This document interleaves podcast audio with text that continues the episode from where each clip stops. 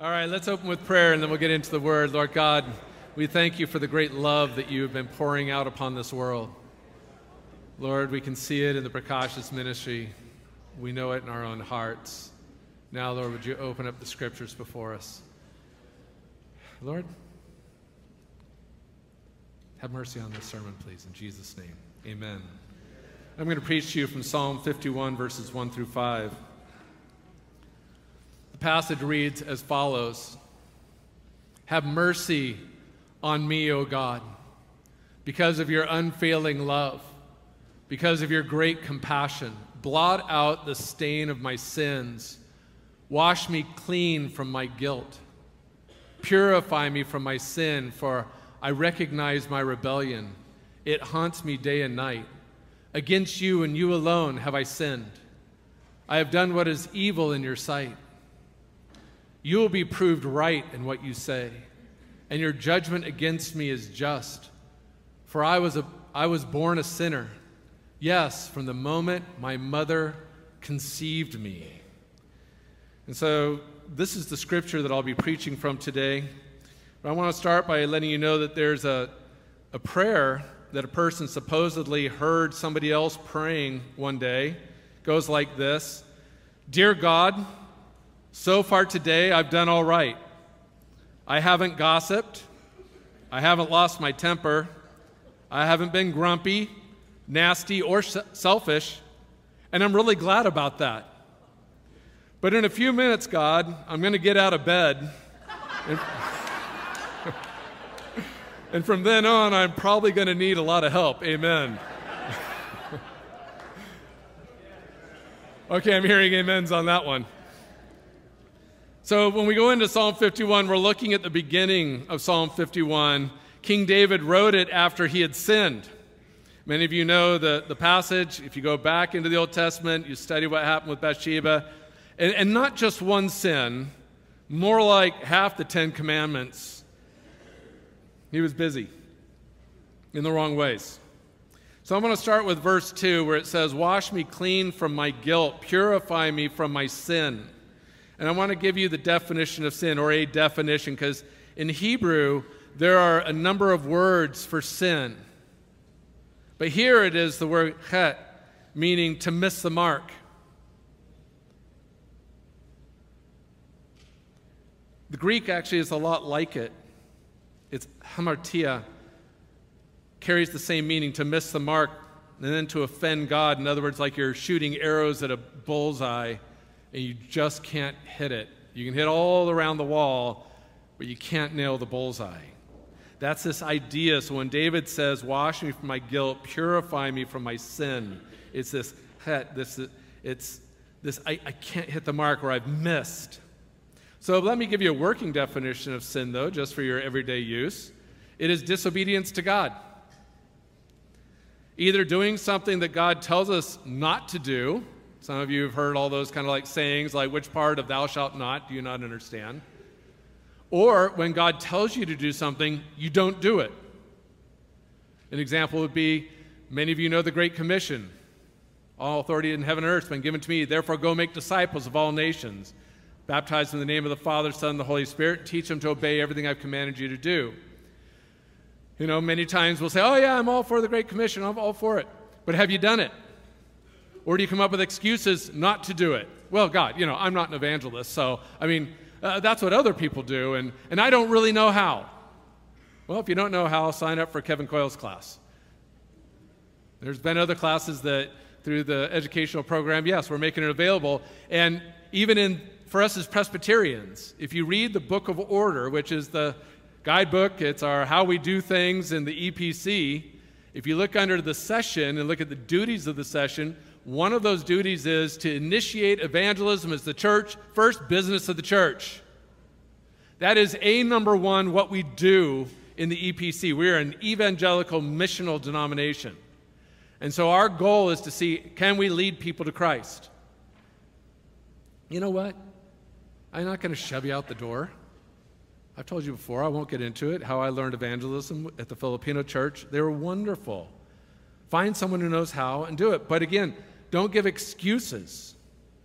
I mean, what happens is we tend to think we're doing pretty good, especially when it just comes to sin. We think we're doing pretty good because we write off our sin as just little sins that don't really hurt anybody. And then we rationalize them as necessary, right?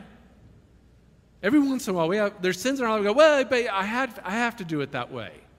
You know, white lies usually fall in that category. Well, you know, you don't really want to tell the truth. You know, if you can't tell the truth, don't talk.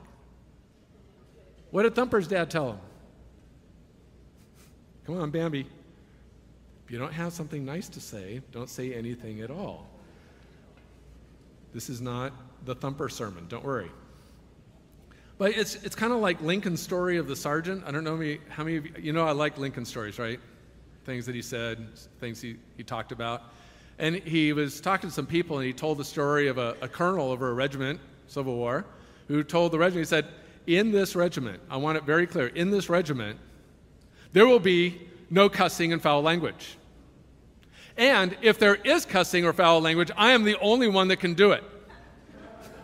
Does everybody understand the rules? Which they, you know, the regiment said, yes, sir. Well, they're headed to battle, and as they were going in the, the wagon train, some horses messed up, and somebody overheard a sergeant use some foul language and cuss. And so word got to the colonel, and the colonel got back to where to the wagon train. Excuse me, did I hear that somebody cussed? And the sergeant said, Sir, that would be me. He goes, Did I not expressly say there would be no cussing or foul language in this, in this regiment? Yes, sir, you did. And I said that if, if there had to be some, it would be me. I would be the one that would use it, right? Yes, sir, that's what you said. So I'm hearing, Sergeant, that you cussed. He said, Yes, sir, I did. Can I ask why? Well, sir, something fouled up with the horses, and cussing was called for, and you weren't here to do it.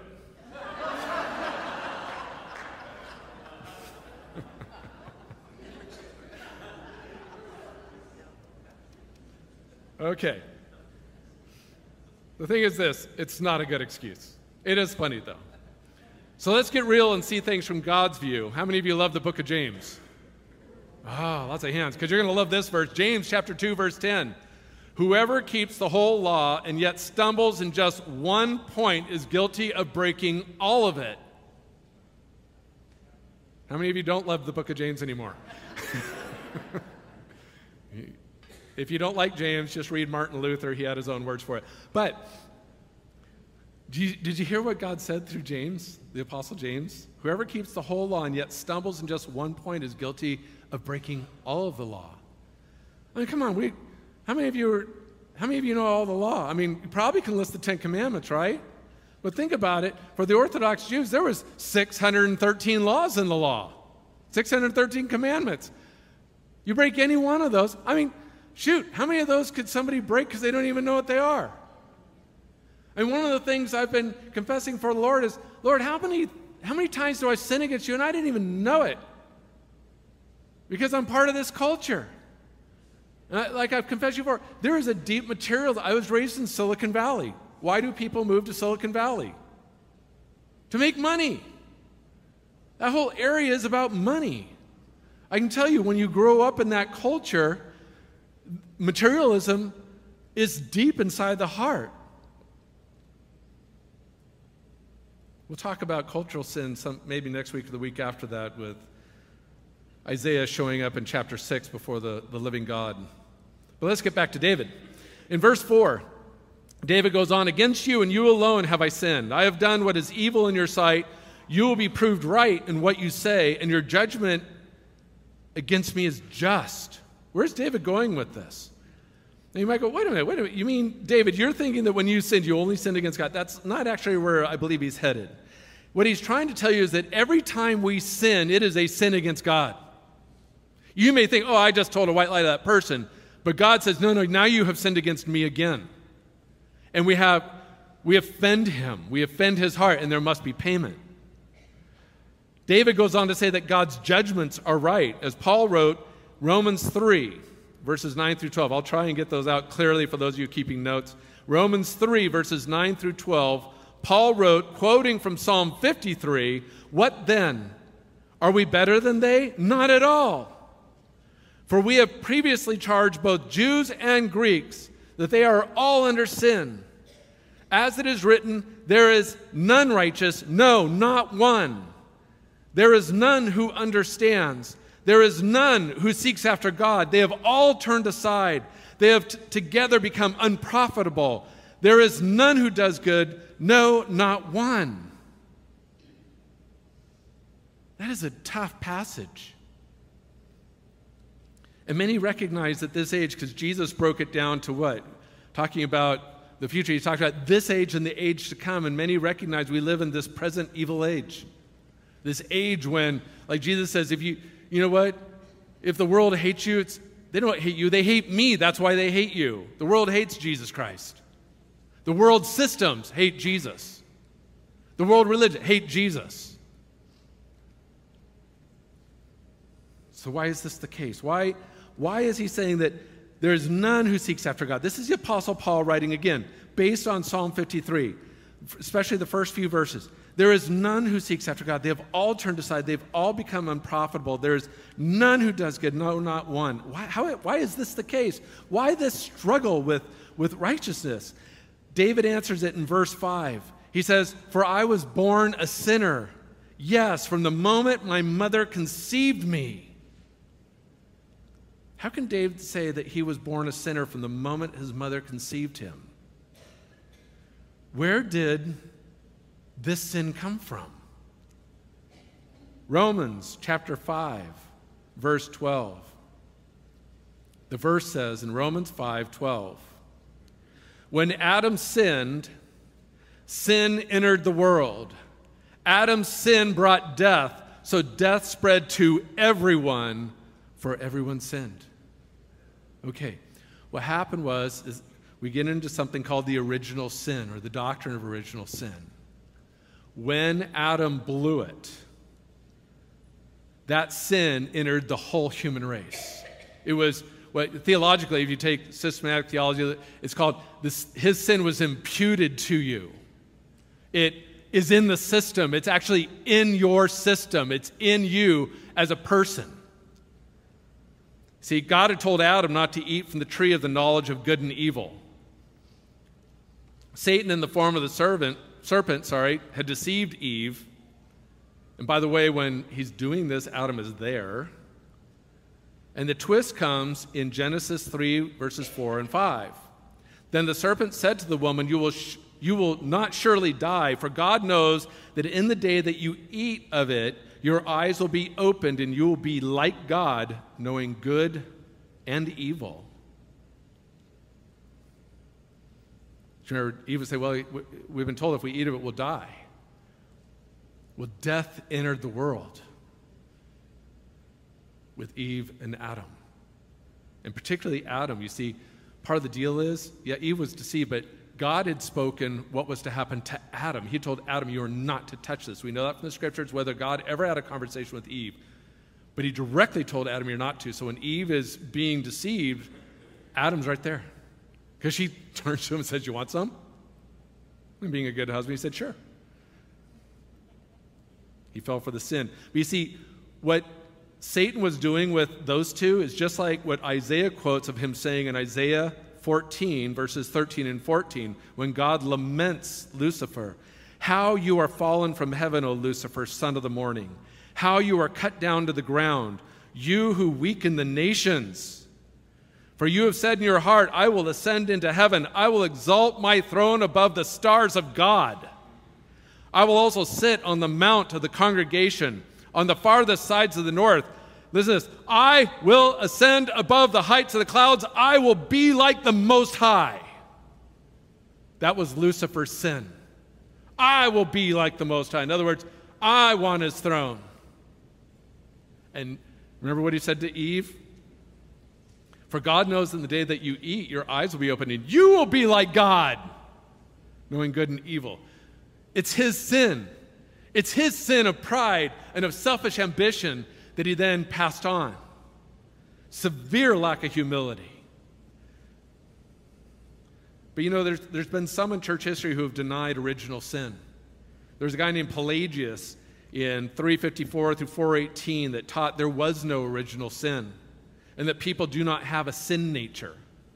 He believed that people are innately good and only some choose to sin, and that sin is a free choice, but not inevitable due to a sin nature. And the church declared him a heretic, denying original sin, denying what happened when, when Adam sinned against the living God. And then, like I read to you, sin entered the world through Adam. But why declare him a heretic? Ephesians 2 3.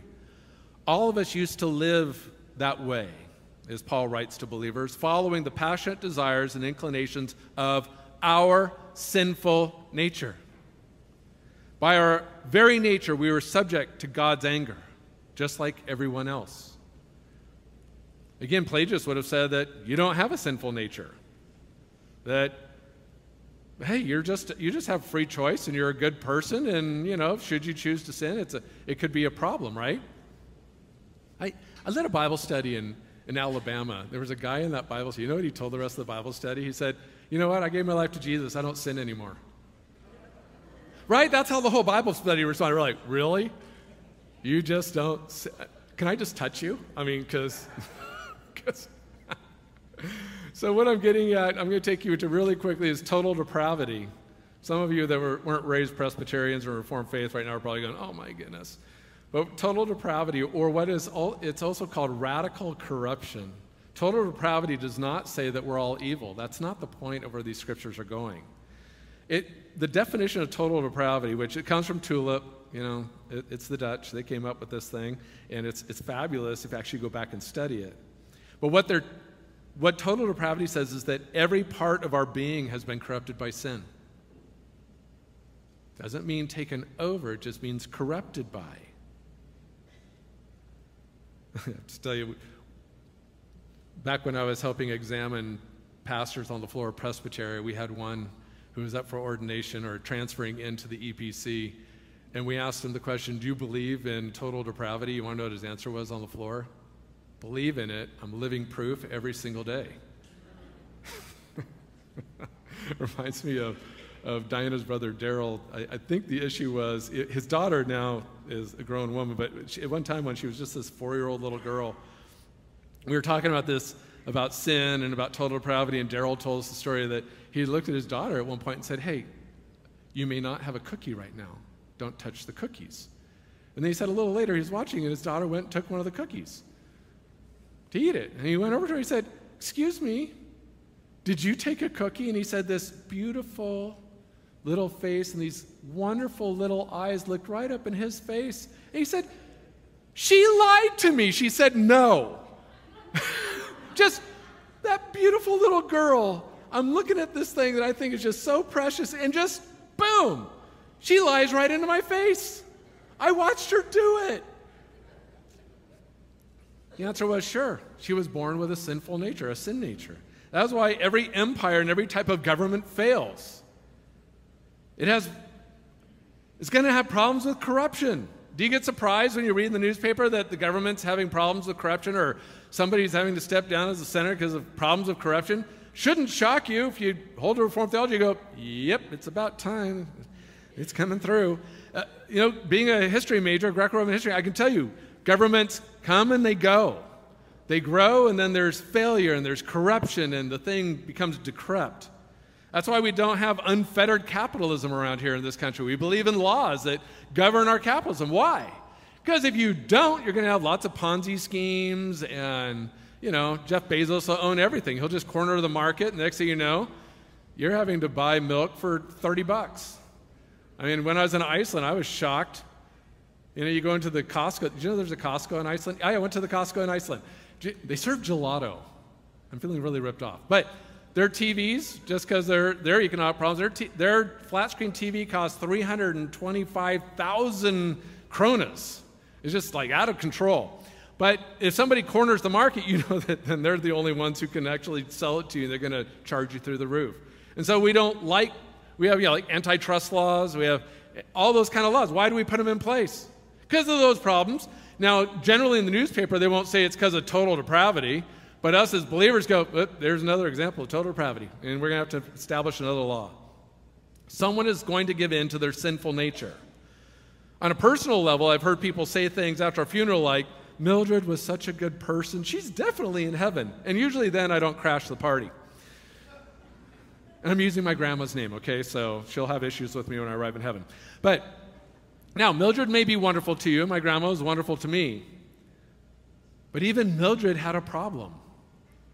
Romans 3:23, all have sinned and fall short of the glory of God. There's that, that sin. Remember the definitions I gave you where it's missing the mark? All have sinned and fall short of the glory of God. Glory of God's right here. They can't hit it. They keep sinning.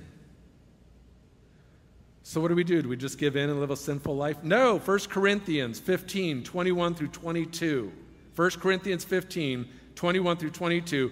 So you see, Paul writes, just as death came into the world through one man, now the resurrection from the dead has begun through another man. Just as everyone dies because we all belong to Adam, everyone who belongs to Christ will be given new life. You have life in Jesus and freedom from our sins. And how does that begin? Romans 10 9. If you confess Jesus as Lord with your mouth and believe that God has raised him from the dead, you shall be saved. It's the most basic, wonderful verse on the planet. I love that verse. So, an application think back to David's re- request in verse 2 Purify me from my sin. Can God purify us? Can we live a new life? Titus chapter 2, verses 11 through 14. Titus 2, 11, 14. Paul writes, by the Spirit of God, for the grace of God that brings salvation has appeared to all people, teaching us that denying ungodliness and worldly lusts, we should live soberly, righteously, and godly in the present age, looking for the blessed hope and glorious appearing of our great God and Savior, Jesus Christ, who gave himself for us that he might redeem us from every lawless deed and purify for himself his own special people, zealous for good works.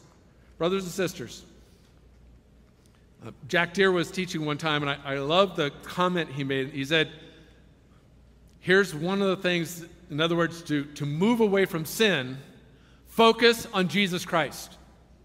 Keep your eyes on him, worship him, sing to him, read about him. Just keep yourself focused on him. And he said, You'll find, and I have found this true, that when you're focusing on him, sin begins to fall away. But when your attention gets off of him and heads the opposite direction, or you just aren't quite focusing on him anymore, maybe you're feeling, oh, I don't know, I got things to focus on, sin begins to creep in. And we'll get into the scriptures like Paul says, watch out for the sin that so easily entangles. Brothers and sisters, we're not impervious to sin. We do believe in total depravity or radical corruption. In other words, every part of our being has been corrupted, okay? Again, it doesn't mean I'm evil all over. That's not the point. Even probably the worst person on the planet can be nice to someone or something, okay? Everyone is capable of doing something good, but not good that earns them anything with God. I think probably the worst prisoner in the worst prison in the U.S. can be kind to a dog or to a person.